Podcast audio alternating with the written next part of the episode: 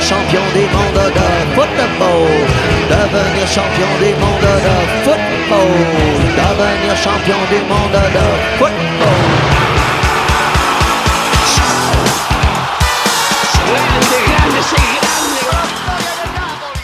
de la FIFA, la AFA, la CONMEBOL, los árbitros, el VAR, el fútbol para todos, el fútbol para pocos, los representantes, los intermediarios, los que ponen la plata, los que se la llevan,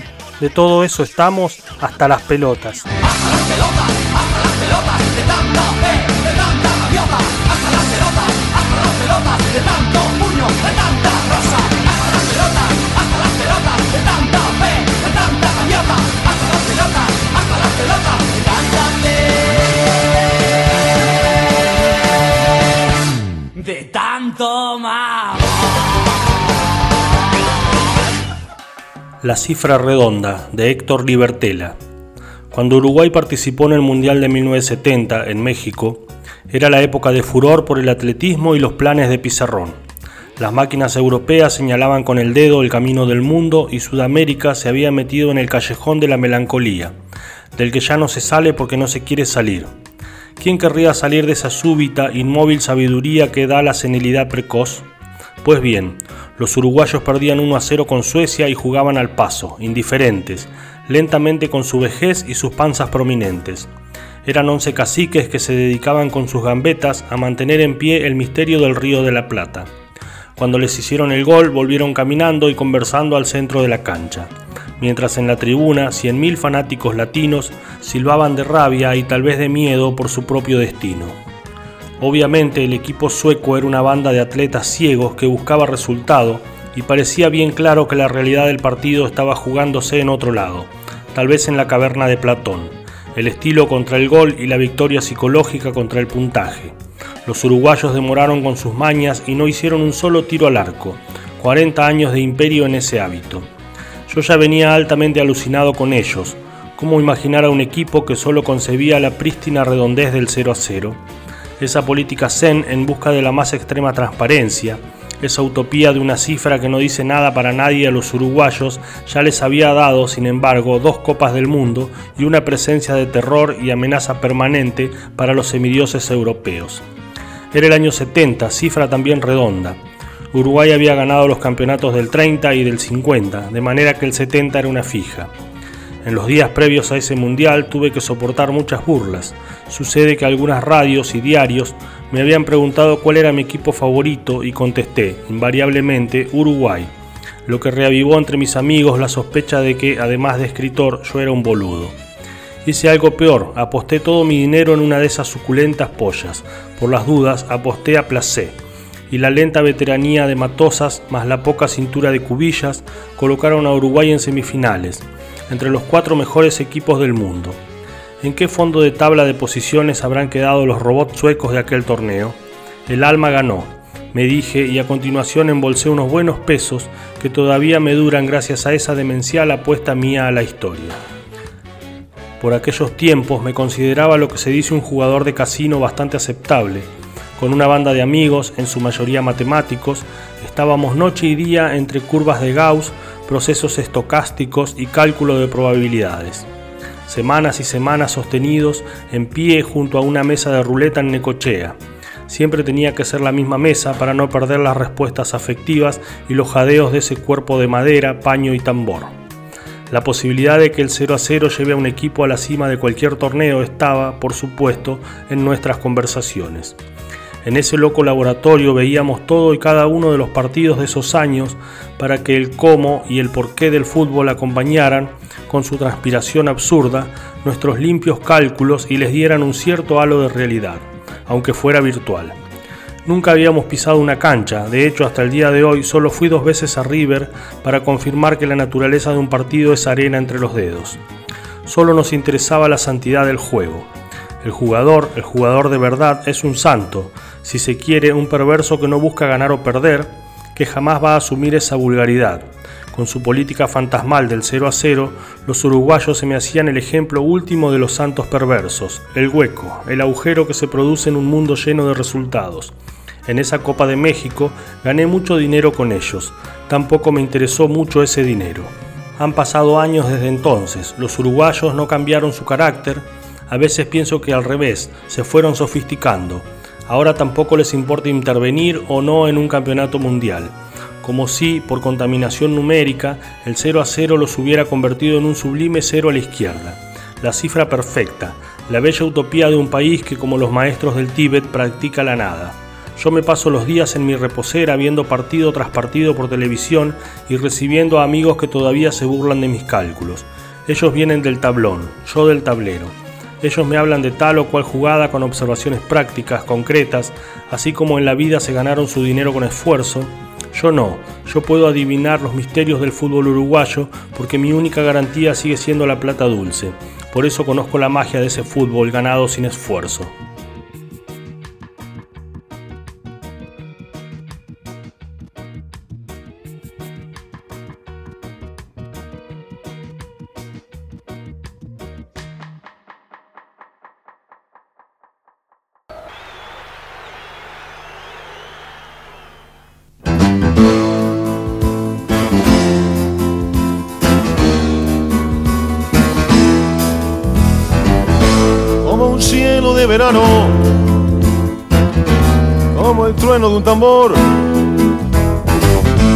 Con la cara del murguista,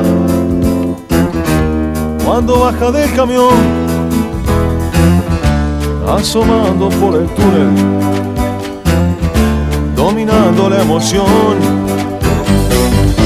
a la cancha la celeste, al boliche de la esquina, cerca del televisor.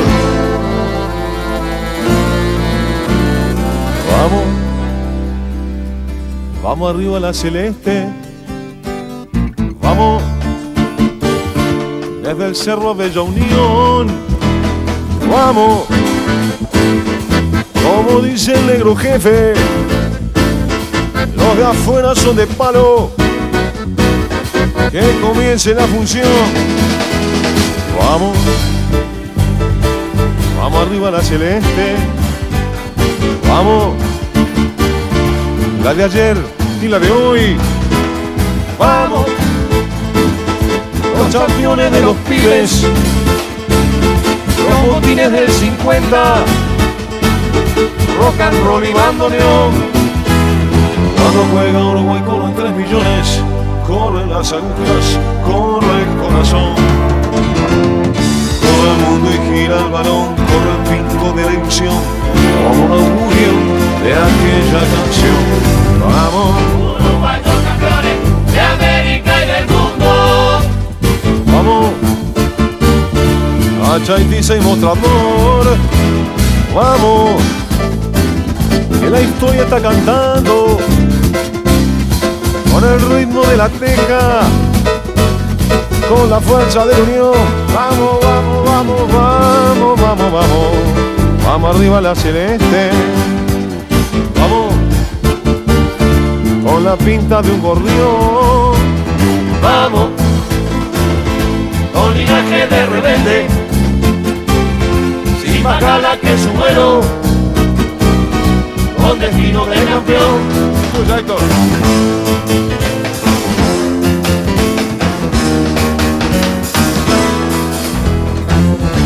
Asomando por el túnel, dominando la emoción a la cancha la celeste, a las páginas de gloria, escalón por escalón. Vamos, vamos arriba a la celeste, vamos, desde el cerro a Unión, vamos, como dice el negro jefe, los de afuera son de palo que comience la función. Vamos, vamos, vamos, vamos, vamos, vamos, vamos arriba. Vamos arriba la celeste. Vamos. La de ayer y la de hoy. Vamos. Que la copa está preciosa. La tribuna la reclama. Uruguay que no no. Vamos, vamos, vamos, vamos, vamos arriba. Vamos arriba, Vamos arriba la celeste. Vamos, vamos, vamos, desde el cerro a Bella Unión. vamos, posible. Los de afuera son de malo. Que comience la función. Vamos, vamos, vamos, vamos, vamos, vamos arriba. Vamos arriba la celeste. Vamos. Vamos, vamos, La de ayer y la de hoy. Vamos. Los campeones de los pibes. Los botines del 50.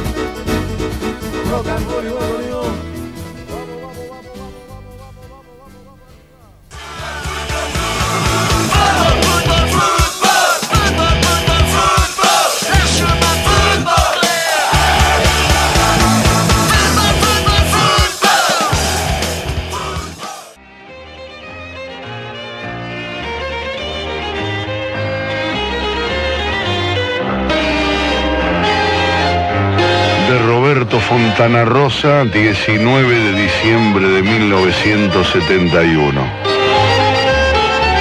Eh, ya sé, ya sé, hay quienes dicen que somos, no sé, que fuimos terribles por lo que hicimos con el viejo Casale. Nunca falta gente así, pero ahora es fácil decirlo. Había que estar esos días en Rosario para entender el fato, mi viejo. Ahora habla cualquiera, yo no sé si vos te acordás lo que era Rosario en esos días.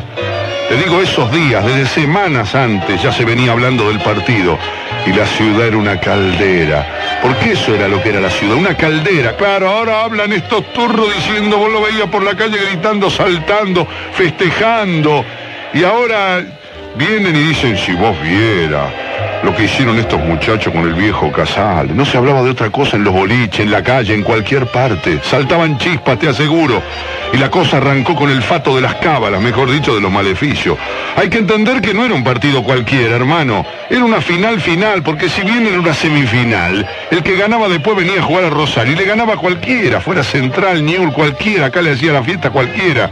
Y cómo estaban los de Newell, se corrían una fija, hermano. Yo pienso que pensaban que nos iban a golear. Pero la verdad es que tenían con la mano en el corazón un equipazo de padre y señor mío. Hay que reconocerlo, porque te abrochaban bien abrochado. Estaba Sanabria, Marito Sanabria, el mono Berti, qué jugador, Dios querido, el Mon, Silva, el que era de Lanús, el albañil, Montes, el el 5, el que jugaba tan bien, Crico Montes, Canción Montes, Cucurucho Santa María, era un equipazo. Hay que reconocer que la lepra se corría una fica. ¿Sabes cuánta gente iba a verlos? Estaban enloquecidos. Entonces hay partidos que vos tenés que recurrir a cualquier cosa, porque si no, te nacen, qué sé yo, 1500 pibes vestidos de rojo y de negro. Les ponen de nombre Alfredo Domingo, Mario Nicasio. Con los muchachos enganchamos con la cuestión de las brujerías, de la ruda macho, de enterrar un sapo detrás del arco de Fenoy, mirá qué arquero tenían, Fenoy, de tirar sal en la puerta de los jugadores de, de Newell's y todas esas cosas que siempre se habla, por supuesto que todas las brujas del barrio ya estaban laburando en la cosa. Había muñecos con camiseta de Newell clavados con alfileres, maldiciones pedidas por teléfono y hasta mi vieja, pobre que no mancha mucho del asunto, tenía un pañuelo atado de hacía como 10 días de eso de Pilato, Pilato, si no ganas central en River no te desato. Después la vieja, la vieja decía que habíamos ganado por ella. Pobre vieja, si hubiera sabido lo del viejo Casale, pero yo le decía que sí para no desilusionarla a la vieja. Bueno, todo el fato de la ruda macho y el sapo atrás del arco, qué sé yo, son cosas muy generales. Y además el partido se jugaba en el Monumental y no te vas a meter en la pista olímpica a enterrar un sapo porque vas en cana con 30 cadenas y no te saca ni Dios después, hermano. Entonces me acuerdo que con los muchachos empezamos con la cosa de las cábalas personales. Me acuerdo que estábamos en el boliche de Pedro y veníamos hablando de eso. Entonces, por ejemplo, resolvimos que a Buenos Aires íbamos a ir en el auto del Dani porque era el auto con el que habíamos ido una vez a La Plata en un partido contra estudiantes y habíamos ganado 2 a 0. Yo iba a llevar, por supuesto, el gorrito cábala que todos me controlaban. Che, traes el gorro, ¿eh? ese no falla nunca, es milagroso. El Coqui iba a ir con el reloj cambiado de lugar, o sea, en la muñeca derecha y no en la izquierda, porque en un partido de Morondanga contra no sé quién se lo había cambiado en el medio tiempo. Íbamos perdiendo y con eso empatamos. O sea que todo el mundo repasó todas las cábalas posibles para ir bien de bien y no dejar ningún detalle suelto. Te digo más, Estuvimos como media hora discutiendo cómo miércoles estábamos parados en la tribuna en el partido contra Argentinos Juniors para pararnos de la misma manera contra la lepra. Sí, el insoportable de Michi decía que él había estado detrás del valija y el Miguelito porfiaba que el que había estado detrás del valija era él. Mirá vos, hasta eso estudiamos antes del partido, para que veas cómo venía la mano en esos días.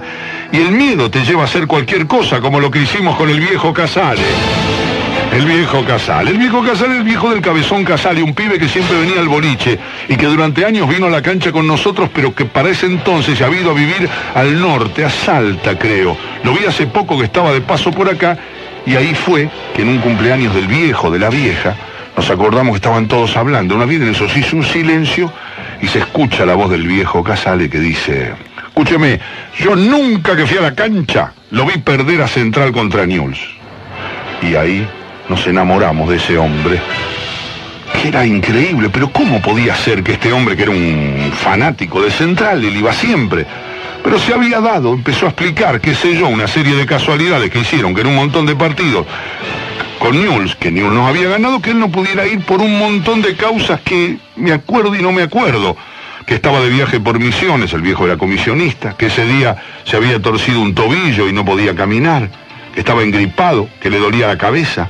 No sé, la cosa que el viejo nunca le había tocado ver un partido en el que Newell nos ganara. Era un privilegiado del el destino al viejo y un talismán además, porque así como hay tipos que vos no lo podés nombrar, este era Gardel. Este viejo tenía que estar en el Monumental, dijimos. No puede ser de otra manera, tiene que estar y claro, va a estar. Si es canalla a muerte y es una cita de honor, 19 de diciembre. Pero nos agarró como la duda, ¿viste? Porque nosotros no era que lo veíamos todos los días al viejo, te digo más. Desde que el cabezón se había ido a vivir al norte a laburar, al viejo de él no lo habíamos vuelto a ver ni en la cancha, ni en la calle, ni en ninguna parte. Además, el viejo estaba bastante veterano. Debía tener como 80 pirulos por ese entonces. Va, en realidad 80 no, pero 65, 68 los tenía por abajo de las patas. Entonces, con el valija, el Colorado y el Miguelito decimos, vamos a la casa del viejo a asegurarnos que va. Y si no va, lo llevamos atado. Porque también podía ser que el viejo no fuera porque no tuviera guita, qué sé yo. Nosotros ya habíamos pensado en hacer una rifa beneficio, una kermés, cualquier cosa. El viejo tenía que ir, era una bandera, un cheque al portador. La cuestión es que vamos a la casa y a que no sabés con qué nos sale el viejo que andaba mal del bobo y que el médico le había prohibido terminantemente ir a la cancha. Mirá vos, no sale con eso. Que no, que había tenido un infarto en no sé qué partido de Morondanga después que una pelota pegó en el palo del arco de central y que estuvo muerto como media hora. Y lo habían salvado entre los muchachos con respiración artificial y masajes en el cuore, que no se fue al otro barrio de casualidad y que le había quedado tal miedo que no había vuelto a ir a la cancha desde hacía ya, mirá lo que te digo, dos años. Hacía dos años que no iba a la cancha ese viejo. Y no era solo que él no quería, sino que el médico y por supuesto la familia le tenían terminantemente prohibido ir. No sé si no le prohibían escuchar los partidos por radio. Mirá dónde estaba ese hombre. No sé si no le prohibían, porque parece que vos al viejo le hacías ¡uh! en la cara y el viejo se iba al otro barrio. Partía. Te imaginas nosotros la desesperación, porque eso era como un anuncio del infierno, como un presagio funesto. Era como decirnos, nos meten cuatro en Buenos Aires. Entonces empezamos a hacerle la croqueta al viejo, a convencerlo, a decirle, pero escúcheme, don Casale, tiene que estar, es una cita de honor, ¿qué va a estar mal usted del cuore? Si se lo ve cero kilómetros. Vamos, don Casale. Si está con todo, el viejo nada, en la suya, que no y que no. Le decíamos que el partido iba a ser una joda, que Newell tenía un equipo de Morondanga, que a los 15 minutos íbamos a estar 3 a 0 arriba, que el partido era una mera formalidad. Le llegamos a decir que el gobierno había decidido que tenía que ganar Central para hacer feliz a mayor cantidad de gente. Mirá la cantidad de locuras que le dijimos para convencerlo, pero el viejo nada, una piedra. Para colmo ya habían empezado a rondar la mujer del viejo, la madre del cabezón y una hermana del cabezón, que querían saber ¿Qué queríamos decirle nosotros al viejo en esa reunión? Entre los barras de Central y el pobre viejo Casale. En resumen, el viejo nos dijo que no, que ni loco. Mirá lo que nos dijo, acá nos mató. Que ni siquiera sabía si iba a poder resistir la tensión de saber que se jugaba el partido aún sin escucharlo. Muertos estamos. Nos dijo más, ese día, bien temprano, antes que empiecen a pasar los camiones y los ómnibus con la gente yendo para Buenos Aires, me voy a la quinta de un hermano mío que vive en Villadiego. No quería escuchar ni los bocinazos, el viejo. Me voy tempranito a lo de mi hermano, que a mi hermano no le importa nada el fútbol. Me paso el día ahí sin escuchar radio ni nada, porque el viejo decía una cosa y tenía razón. Si se quedaba en la casa, en Rosario, por más que se encerrara en un ropero, algo iba a oír. El sonido de la radio es líquido, se filtra, algún grito, algún gol, alguna cosa, y se quedaba seco en el lugar, mirá vos. Así que se iba a radicar a la quinta de ese hermano que tenía para borrarse del asunto. Salimos de ahí hechos pomada con nuestro velorio portátil porque veíamos que la cosa venía muy mal. Casi en un dato seguro como para decir que éramos boleta. Para colmo, el valija no era la única desgracia que no venía el viejo Casale a la cancha de River.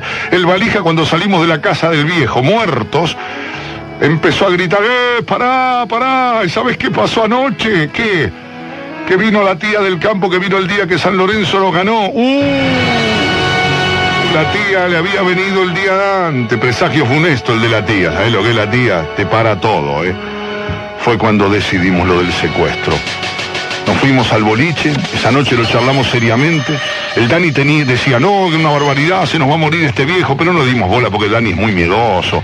Nosotros estábamos bien decididos, te voy a decir algo. Más que nada por una cosa que dijo el valija. El viejo estaba a 10 puntos, había tenido un infarto, es verdad. Hay miles de tipos que han tenido un infarto y vos lo ves caminando tranquilamente por la yeca y sin hacer tanto barullo como este viejo. Con eso de meterse adentro de un ropero, no ir a la cancha o dejar que te rigoree la familia como la esposa y la hermana del cabezón. Por otra parte, vos sabés, los médicos son unos guachos. Sí, se ve que lo querían hacer durar mil años a este hombre, sacarle guita, hacerle experimento, chuparle la sangre. Y además, como decía Miguelito, eso era cierto, vos lo veías al viejo, estaba fenómeno, con casi 60 años. No te digo, parecía un pibe. Sí, caminaba, hablaba, se sentaba, se paraba, se movía. No te digo que tomó mucho alcohol, pero alguna medida de cinsanito tomó. La cosa es que el Miguelito elaboró una teoría que me, me parece perfecta. No, nada descabellada como dicen algunos. El viejo era un vivo del año cero, un turrazo que especulaba con el fato del bobo para pasarla bien y no laburarla nunca más en la vida de Dios. Con el verso del bobo no ponía el lomo, lo atendía a cuerpo de rey, era Carolina de Mónaco el viejo. Entonces, ¿qué dijimos? Nos reunimos y dijimos, le tenemos que armar a este hombre un colectivo que vaya para Villadiego que queda la salida de Buenos Aires, porque si no estábamos fritos. Escuchá que esto ni los Tupamaros lo hicieron, ¿eh? Escuchá los detalles. Averiguamos qué ómnibus iba a Villadiego, donde tenía la quinta el hermano del viejo Casale. Era el 305 y ahí se acordó el valija que el rulo manejaba alguna vez 305 y los tenía, eran de él. Los fuimos a ver al rulo. Que por supuesto cuando le dijimos vas a la cancha de Río, dijo por supuesto, le contamos los entretelones del asunto. No te juro, el, el, el, Rulo es un fan amigo de Central, no falla nunca. Tiene un par de ómnibus 305, está muy bien el Rulo. En esa época tenía un par de coches de esa línea y fue una suerte así de grande, porque si no teníamos que conseguir otro coche, cambiarle el color, pintarlo, qué sé yo, ponerle el número, un laburo bárbaro. Pero con el Rulo tenía dos 305 y con uno de esos ya tenía pensado pirarse para el Monumental el día del partido y más bien que se llevaba como mil monos que también iban para allá lo sacaba de, de, de, servicio y chau. Entonces el rulo con los monos arriba tenía que estar con el ómnibus preparado, el motor en marcha. El Miguelito ya se ponía de guardia tempranito tomando un café justo en un boliche de ahí cerca de donde se veía la puerta de la casa del viejo Casale. Creo que a las 5 de la mañana, no más de la matina, ya estaba el Miguelito apostado en el boliche, haciéndose el idiota y junando para la casa del viejo. Escuchá porque te lo digo de nuevo. Ni los Tupamar hubiesen hecho un operativo como ese, hermano. Fue una maravilla. Apenas vio que salía el viejo con una canastita donde seguro se llevaba algún matambre casero, pobre viejo. El Miguelito cazó una vespa que tenía en ese entonces, dio vuelta a la manzana y nos avisó. Cargó la moto en el ómnibus en la parte de atrás, detrás de los últimos asientos y nos pusimos en marcha. Ya le habíamos dicho a tres o cuatro de los pibes que hacen más lío de la barra que se hicieran bien los sotas, que no dijeran ni media palabra y se hicieran los que apolillaban. Claro, era temprano, como que venían del boliche. El lío había sido guardar y esconder todas las banderas, las cornetas, las bolsas con papelito, los termos. Uno de los muchachos, escuchá, llevaba una bandera que medía 52 metros, loco, media cuadra de bandera, media cuadra de bandera que tapaba todo, decía empalme granero presente. Tuvimos que meterla debajo del asiento para que el viejardo no la bichara. La cosa que el viejo subió medio dormido, se sentó en uno de los asientos de adelante que ya habíamos dejado libre a propósito para que no viera mucho del ómnibus y no nos reconociera. El rulo Mastroianni, qué actor. Oh, Le cobró boleto, todo, tenía boleto, tique, moneda, todo. Nadie se hablaba como si no nos conociéramos. Y como el ómnibus iba haciendo el recorrido normal, el viejo iba lo más piola mirando por la ventanilla. La cuestión es que llegamos a Villadiego y el viejo tranquilo. Cada tanto cuando nos pasaba algún auto con banderas en el techo tocando bocina, el viejo miraba a los que tenía cerca y movía la cabeza como diciendo, mirá vos. Se ve que tenía unas ganas de hablar, pero nadie quería darle bola para no pisarse. Así que nos hacíamos todos los dormidos. Cuando llegamos a Villadiego, ahí el viejo se levanta y le dice al rulo, en la esquina, jefe, por favor. Y yo dije, agachado. No sé qué le dijo el rulo. No, maestro, acá no se puede parar. Estuvo bárbaro. Está cerrado el tráfico, sigo un poquito más adelante y lo dejo. Y el viejo se la comió, pero se quedó paradito al lado de la puerta. Al rato, de nuevo el viejo, en la esquina, jefe. Cuando vio que el rulo aceleró porque no iba a parar nunca, empezó a los gritos. ¡ay! Y ahí el rulo nos miró porque se le habían acabado los versos y ahí, hermano, vos no sabés lo que fue eso. Fue como si nos hubiésemos puesto todos de acuerdo. Te juro que ni siquiera lo habíamos hablado. Y empezaron los muchachos a desplegar la bandera y a gritar, soy canalla, soy canalla por las ventanas. El viejo la cara que puso. Pará, vuelvo al viejo porque acá nosotros dijimos, este es un momento crucial. Acá el corazón del viejo se hace bosta o sale para adelante y vive bien. Hay momentos en la vida en que se define todo. El viejo miraba para atrás, todos los monos que saltaban y cantaban y no lo podía creer. Se volvió a sentar y creo que hasta San Nicolás no volvió a articular palabra. El rábano, el hijo de la Nancy, se había ofrecido a hacerle respiración boca a boca, llegado el caso, que era algo a lo que todos, mal que mal, le habíamos esquivado el bulto porque, qué sé yo, te da un poco de asco, además con un viejo. Pero mirá, te la hago corta. Cuando el viejo vio que ya no había arreglo, que no había posibilidad que lo dejáramos bajar, se entregó, se entregó. Primero nos dijo de todo. Nos acercaba y nos dijo que éramos unos irresponsables asesinos, que no teníamos conciencia, que era una vergüenza, qué sé yo, todo lo que nos dijo. Pero después cuando nosotros le dijimos que él estaba perfecto, que estaba hecho un toro, que si se había bancado la sorpresa del ómnibus quería decir que ese cuore se podía bancar cualquier cosa y ahí empezó a tranquilizarse. El Colorado llegó a decirle que todo era una maniobra nuestra para demostrarle que él estaba perfectamente sano y que incluso el médico de él, del viejo, estaba implicado en la cosa. Mira lo que le dijo el Colorado. Mira, hermano, créeme porque es la pura verdad. Mucho antes de entrar a Buenos Aires, ese viejo era el más feliz de los mortales. Te digo, el viejo cantaba, chupaba mate, comía factura, gritaba por la ventana, la cancha se bajó envuelto en una bandera, no había linchado un tipo más feliz que él. Vino con nosotros la Popu, se bancó toda la espera del partido. Estaba verde, eso sí. Había momentos en que vos parecía que lo pinchabas con un alfiler y reventaba como un sapo, porque yo lo relojeaba a cada momento. Y después del gol de Poi, uy, la pelota que se la lleva Aymar, se la da el negro González, centro, palomita de Poi, gol de central. Los abrazos, los desmayos, los gritos. Yo fui bajando las escaleras en el Monumental y miro para el lado del viejo y lo veo. No lo encontraba. Abrazado a un grandote musculosa, casi trepado arriba del grandote, gritando el gol y llorando. Y ahí dije, si este no se murió aquí, no se muere más. Este hombre es inmortal. Después no me acordé más del viejo porque lo que alambramos, porque se pusieron furiosos y querían empatar y nos metían tres y nos empataban porque jugaban que daba gusto. Y empezó Cucurucho Santa María a desbordar, no sabés lo que sufríamos. No parábamos a nadie, el único que se destacaba era el flaco Menuti, el arquero que lo quería besar. En un momento desborda Cucurucho, viene el centro y Manolo Silva cabecea de pica al suelo y ya lo vimos todos adentro, hermano, que era para ir en procesión y besarlo a ese Menuti que con la uña se la sacó al córner. ¿Qué pelota le sacó a Silva? Ahí nos infartamos todo. Faltaban cinco minutos y si nos empataban, te repito, éramos boleta en el suplementario. Nos meten cuatro. Me acuerdo que miro para atrás y lo veo al viejo. Blanco, pálido, con los ojos desencajados, pobrecito pero vivo todavía. Pará, y ahora me gustaría que me vengan a contestar todos esos que ahora dicen que lo que hicimos con el viejo Casal ese día, me gustaría que alguno de esos turros me contestara si alguno de ellos lo vio como lo vi yo al viejo Casale cuando Iturralde dio por terminado el partido, hermano. Que alguien me diga si de pura casualidad lo vio el viejo Casale como lo vi yo cuando el referido por terminado el partido y la cancha era un infierno que no se puede describir y le habíamos ganado a Newell's. Te digo que me gustaría que alguien me diga si alguien lo vio al viejo Casale como lo vi yo, la cara de felicidad de ese viejo era una postal de la felicidad, la locura de alegría en la cara de ese viejo, que alguien me diga si lo vio llorar abrazado a todos como lo vi llorar yo a ese viejo. Te puedo asegurar que ese día fue el día más feliz en la vida del viejo Casale, pero lejos el día más feliz de su vida. Te juro que la alegría que tenía ese viejo era impresionante. Cuando lo vi caerse al suelo como fulminado por un rayo, porque quedó seco el pobre viejo, un poco que todos pensamos, ¿qué importa? ¿Qué más quería que morir así ese hombre? Es la manera de morir para un canalla. ¿Cuánto iba a vivir? Mm, ¿Para vivir dos o tres rasposos años más? Así como estaba viviendo adentro de un ropero basureado por la esposa y toda la familia. Más vale morirse así, hermano. Se murió saltando, feliz, al aire libre, abrazado a los muchachos, al sol, con la alegría de haberle ganado a Newell por el resto de los siglos. Así se tenía que morir. Yo te juro, me lo puse a pensar, hasta lo envidio, te juro, lo envidio. Si mañana baja el maestro de la y me dice, ¿usted qué muerte elige? ¿La del viejo Casale? ¿Sí? Porque si uno pudiera elegir la manera de morir, yo elijo esa, hermano. Yo elijo esa.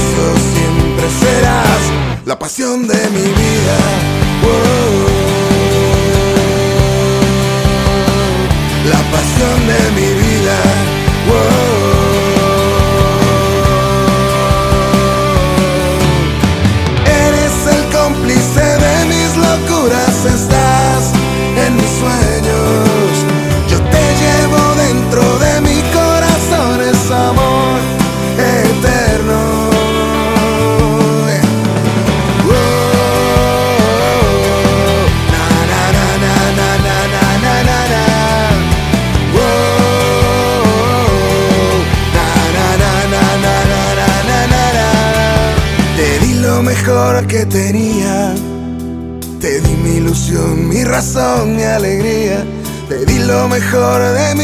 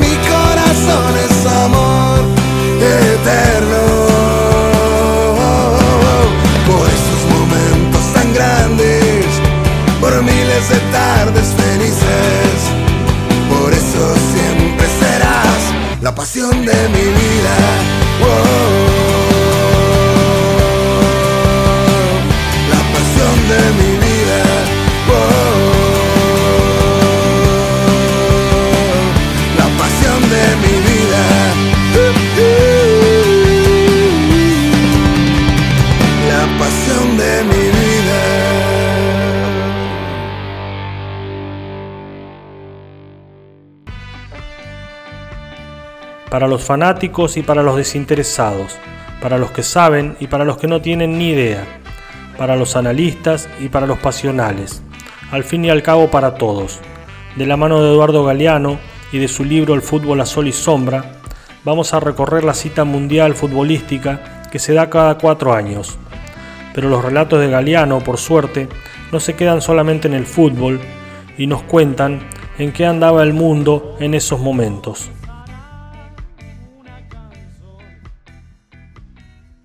El Mundial del 94. Se alzaban en armas los indios mayas en Chiapas, el México profundo estallaba en la cara del México oficial y el subcomandante Marcos asombraba al mundo con sus palabras de humor y de amor. Moría Onetti, el novelista de las sombras del alma, en una insegura pista europea se desnucaba el brasileño Ayrton Senna, campeón mundial de automovilismo. Serbios, croatas y musulmanes se mataban entre sí en la despedazada Yugoslavia. En Ruanda ocurría algo parecido, pero la televisión no hablaba de pueblos, sino de tribus y mostraba la violencia como si fuera cosa de negros. Los herederos de Torrijos ganaban las elecciones en Panamá, cuatro años después de la sangrienta invasión y la inútil ocupación de las tropas norteamericanas. Las tropas norteamericanas se retiraban de Somalia, donde habían combatido contra el hambre a balazos. África del Sur votaba por Mandela. Los comunistas rebautizados socialistas triunfaban en las elecciones parlamentarias de Lituania. Ucrania, Polonia y Hungría, que habían descubierto que el capitalismo también tenía sus inconvenientes, pero la editorial Progreso de Moscú, que antes difundía las obras de Marx y de Lenin, pasaba a publicar las elecciones del Reader Dishes. Fuentes bien informadas de Miami anunciaban la inminente caída de Fidel Castro, que iba a desplomarse en cuestión de horas. Los escándalos de la corrupción demolían a los partidos políticos italianos y el poder vacío era conquistado por Berlusconi, el nuevo rico que ejercía la dictadura de la televisión en nombre de la diversidad democrática. Berlusconi culminaba su exitosa campaña con una consigna robada a los estadios de fútbol, mientras el decimoquinto campeonato mundial de fútbol se inauguraba en los Estados Unidos, patria del béisbol. La prensa norteamericana concedió escasa importancia al asunto y lo comentó más o menos así. Aquí el fútbol es el deporte del futuro y siempre lo será. Pero los estadios estuvieron repletos a pesar del sol que derretía las piedras. Para complacer a la televisión europea, los partidos más importantes se jugaron al mediodía, como había ocurrido en el Mundial del 86 en México. Participaron 13 selecciones europeas, 6 americanas, 3 africanas, Corea del Sur y Arabia Saudita. Se otorgaron 3 puntos por victoria en lugar de 2 para desalentar los empates. Y para desalentar la violencia fueron mucho más rigurosos los jueces que prodigaron amonestaciones y expulsiones todo a lo largo del campeonato. Por primera vez, los jueces aparecieron vestidos de colores y por primera vez se autorizó el ingreso de un tercer suplente en cada equipo, para sustituir al guardameta lesionado. Maradona jugó su último mundial y jugando fue una fiesta hasta que cayó derrotado en el laboratorio que le controló la orina después de su segundo partido. Sin él y sin el veloz Canigia, Argentina se vino abajo.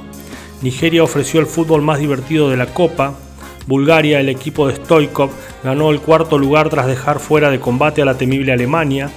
El tercer lugar fue para Suecia. Italia jugó la final contra Brasil.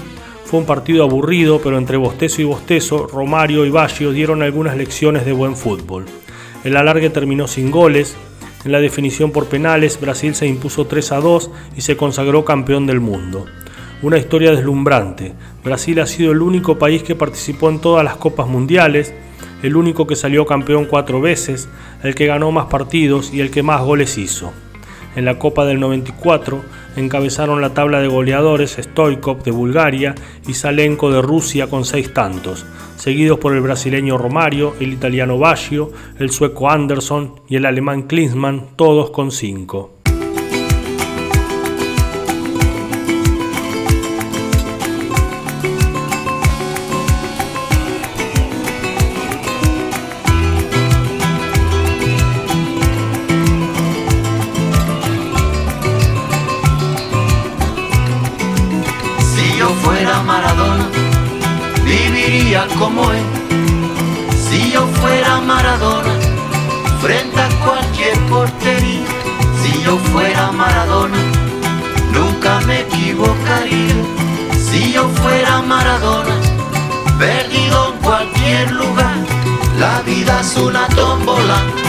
De noche y de día. La vida es una tómbola, y arriba y arriba. La vida es una tómbola de noche y de día. La vida es una tómbola, y arriba y arriba. Si yo fuera Maradona, viviría como él. Mil cohetes, mil amigos, lo que venga mil por cien. Si yo fuera Maradona. gritarles a la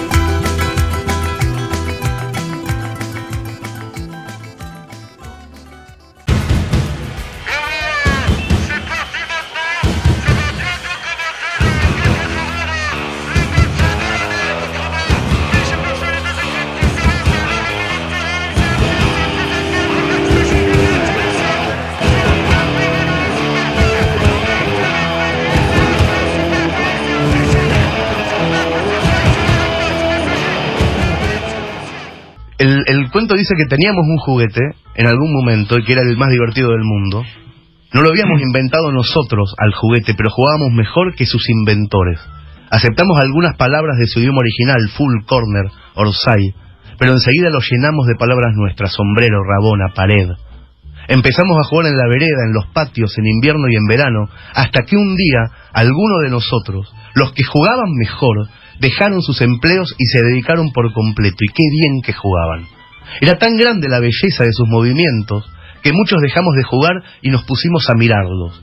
Armamos clubes sociales, construimos tribunas de madera, solamente para ver de cerca los mejores de cada barrio. Después organizamos torneos semanales, discutimos reglas, elegimos los colores de las camisetas. Éramos hombres, pero actuábamos como chicos la mañana del 6 de enero. Y claro, los que habíamos nacido en un barrio queríamos que el domingo ganaran los nuestros y, los que, y que los vecinos perdieran. Entonces le incorporamos una variante al juego. Mientras durase el partido, los que mirábamos teníamos que cantar a coro y a los gritos. Hicimos eso. Y qué bien que nos salía cantar. Muy pronto averiguamos que no solamente éramos buenos con el juguete, sino también mirando el juego. No habíamos resultado espectadores tristes como en otros continentes. Nosotros nos involucrábamos. Tirábamos kilos de papel picado para recibir a los nuestros y componíamos canciones de aliento. Sí, sí, señores, yo soy de Racing. Sí, sí, señores de corazón.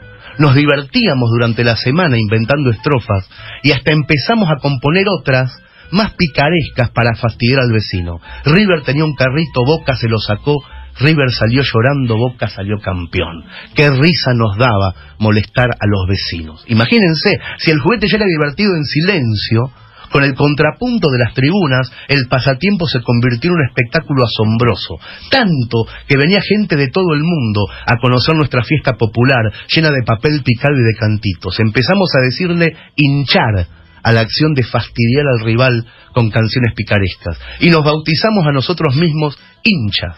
Y al grupo enfervorizado de la tribuna le pusimos de nombre hinchada. Habíamos aprendido a vestir al juguete con accesorios. Un día se hicieron tan numerosas las hinchadas y tan efusivas que tuvimos que poner barras de fierro en las tribunas, a la altura de la cadera, para no caernos en avalancha por culpa de la emoción. Más tarde esa barra de metal sirvió para que el hincha con mejor garganta, subido a ella, dirigiera un coro improvisado. Bautizamos a este hincha con el nombre de Barra Brava, porque sus malabares eran de vértigo. Nuestros mejores jugadores, que ya empezaban a jugar en otros países, al debutar en el extranjero sentían un vacío. La emoción de las tribunas no era igual, todos sentados, nadie cantando. Muchos elegían volver al club de su origen, incluso perdiendo fortunas, con tal de escuchar otra vez el rumor de las hinchadas dirigidas por los barras. Fue entonces cuando nos empezó a interesar más el accesorio que el juguete. En esa época empezamos a exagerar la emoción que sentíamos. Los hinchas que hasta entonces caricaturizábamos pequeñas guerras ficticias, olvidamos que actuábamos en chiste. Empezamos a llamarle pasión a nuestra simpatía por un club. Y los cantos se volvieron literales. Corrieron para acá, corrieron para allá, a todos esos putos los vamos a matar. A muchas empresas esto les pareció muy rentable y reforzaron la idea de pasión, la pasión del encuentro, todos unidos por una pasión. El juguete se había vuelto tan importante como la vida, era incluso un resumen de la vida. Entonces una tarde dejamos de alentar a los jugadores y empezamos a ser hinchas de nuestra propia pasión. Pasan los años, pasan los jugadores, la hinchada está presente, no para de alentar. Mientras en el pasto ocurría el juego, las tribunas se felicitaban a ellas mismas y creímos sensato fundar periódicos, emisoras de radios, canales de televisión que informaran durante las 24 horas sobre el juego, aunque el juego solo ocurriera una vez por semana. No nos pareció excesivo, porque de martes a sábados queríamos saber sobre las hinchadas, sobre los barrabravas, sobre las pasiones. Los periódicos le daban la misma importancia en la portada a un conflicto entre hinchas que a la guerra de Medio Oriente. Y los barrabravas empezaron a tener nombre y apellido en la prensa, y los jugadores que se retiraban durante un tiempo, a pesar de ser millonarios, eran el tema de martes a domingo. Le sacaban fotografías y hablaba de ellos en las tertulias. Cuanto mayor era su salvajismo, el de los barras, más grande su fama y su titular. Los relatores del juego, que al inicio solamente decían los nombres de los jugadores por la radio, también empezaron a fingir emoción exagerada en el relato. Durante los partidos gritaban los goles durante 50 segundos en el micrófono, como poseídos, como si no hubiera nada más importante en el universo, y después le pedían calma a las tribunas. Nadie sabe cuándo fue exactamente que todo se fue al carajo. Nadie recuerda cuándo murió el primero de los nuestros ni a manos de quién. Nadie sabe cómo algunos se hicieron dueños del juguete, pero un día las tribunas se convirtieron en campos de batalla y la prensa no hablaba de la muerte de seres humanos, sino de la muerte de hinchas de, para alimentar la pasión. Los jugadores que triunfaban en el extranjero ya no quisieron volver, los dueños del juguete se llenaron los bolsillos sin mejorarle el mecanismo. Hoy, cuando vamos a ver jugar a los nuestros, ya no hay sombreros, ni rabonas, ni hay paredes, el pasto está alto y está descuidado, y pusieron una manga de plástico para que los jugadores puedan entrar a la cancha sin morir. Teníamos un juguete, era el más divertido del mundo. Todavía no sabemos si fue un accidente, pero rompimos el juguete en mil pedazos, lo hicimos mierda. Y lo más triste es que no sabemos jugar otra cosa. Tremendo cuento de Hernán Casiari que vamos a coronar con una canción vieja de Ataque 77 de la primera época, Pasión de Multitudes, sola en la cancha.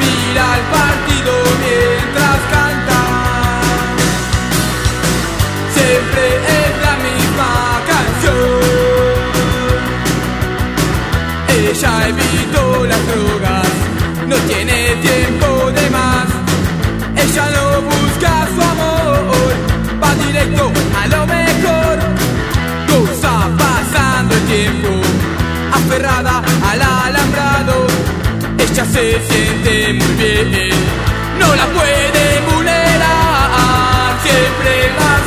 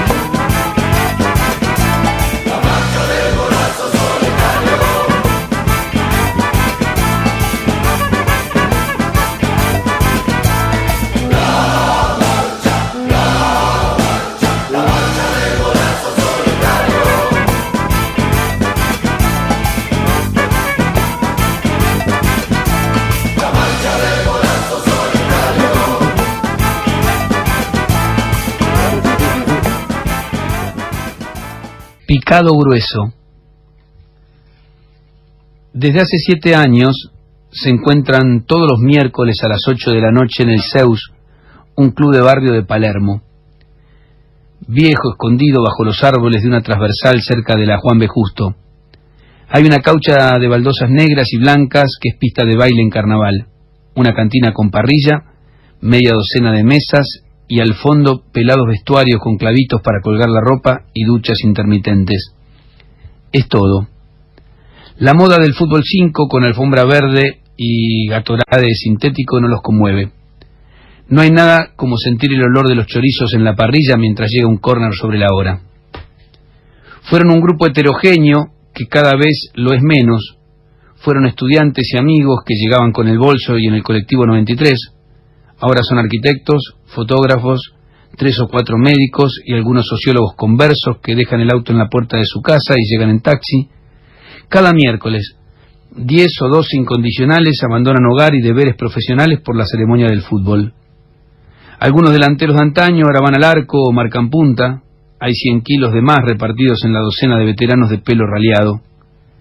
Pero nadie arruga y ahí están, cada miércoles, para mezclarse tras la pelota, siempre los mismos, nunca el mismo partido. Mantegasa, el lingüista becado en Bruselas, que alguna vez fue cuevero de Nueva Chicago, ha denominado al ritual de los miércoles el picado fino. Tiene la ocasionalidad de los equipos propia del picado, pero la condición social y el grupo cerrado de los participantes le han quitado sorpresa y sabor. Es un picado fino, propio de los tiempos del SIDA, fútbol seguro. Hasta que el segundo miércoles de enero, a las siete y cuarto, comenzó a llover. De pronto se cayó el cielo sobre la cancha de Zeus y los muchachos del Tabo La Calda, el restaurante de la vuelta, que se habían trenzado en un 5 contra 5 infernal, tuvieron que dejar.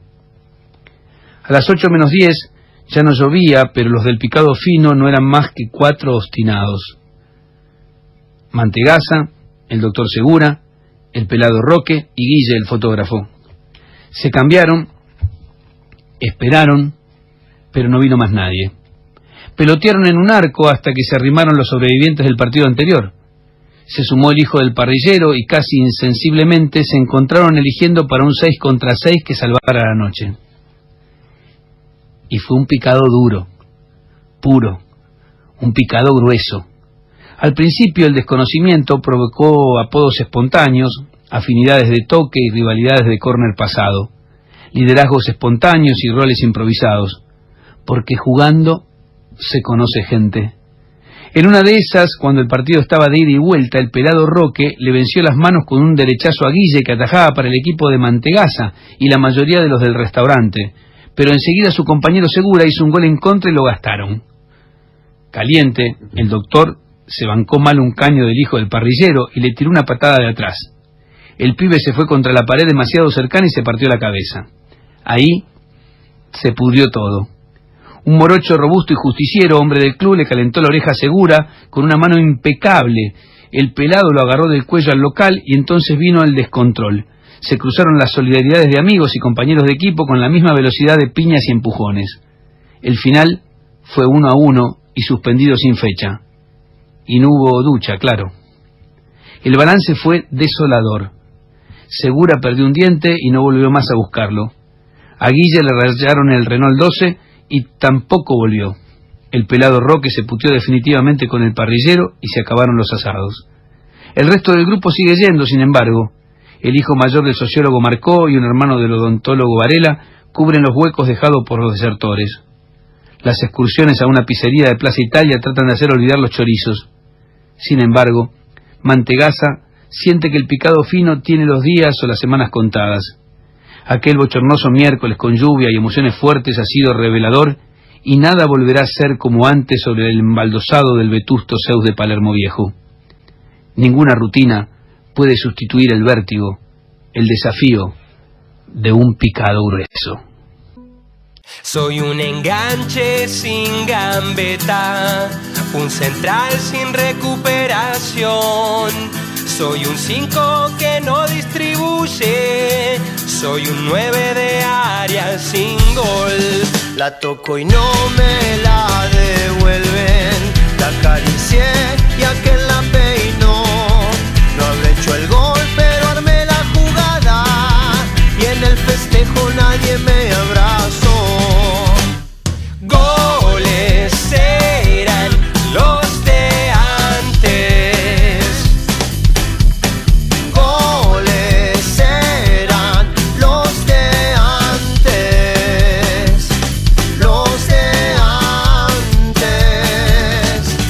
Pasó el cometa y no lo viste. Aquel febrero del 86, como astronauta en cancha de once, por la ventana yo lo saludé. La camiseta no se dobla, se transpira y se quiebra después. No te la cambies, nunca la vendas. La camiseta se usa bajo la piel.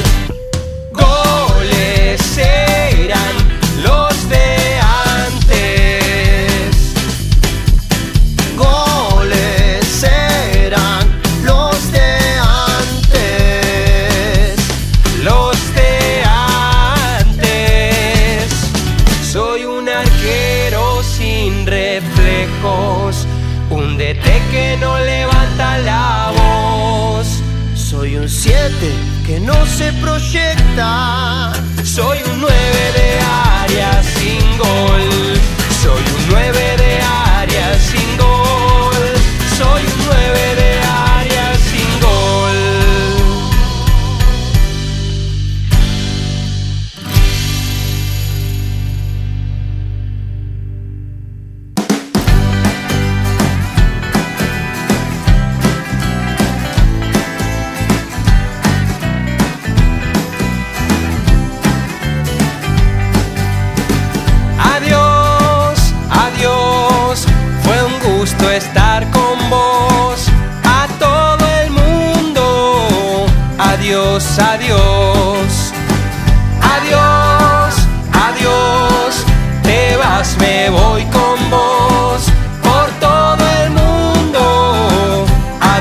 adiós, adiós. Señora, adiós, señor. Perros y gatos, gordos y flacos, arquero maravilla sentado en una silla. A todo el mundo adiós, a los de cerca, a los de muy lejos, chicos y grandes, nuevos y viejos, refer y bomberos, sirenas y heladeros. A todo el mundo adiós. Adiós, lindo estar con vos, abriendo juego con la mano de Dios. Adiós muñecas, adiós monada, nietos, ahijadas, abuelos de la nada, a todo el mundo. Chau, chau, adiós.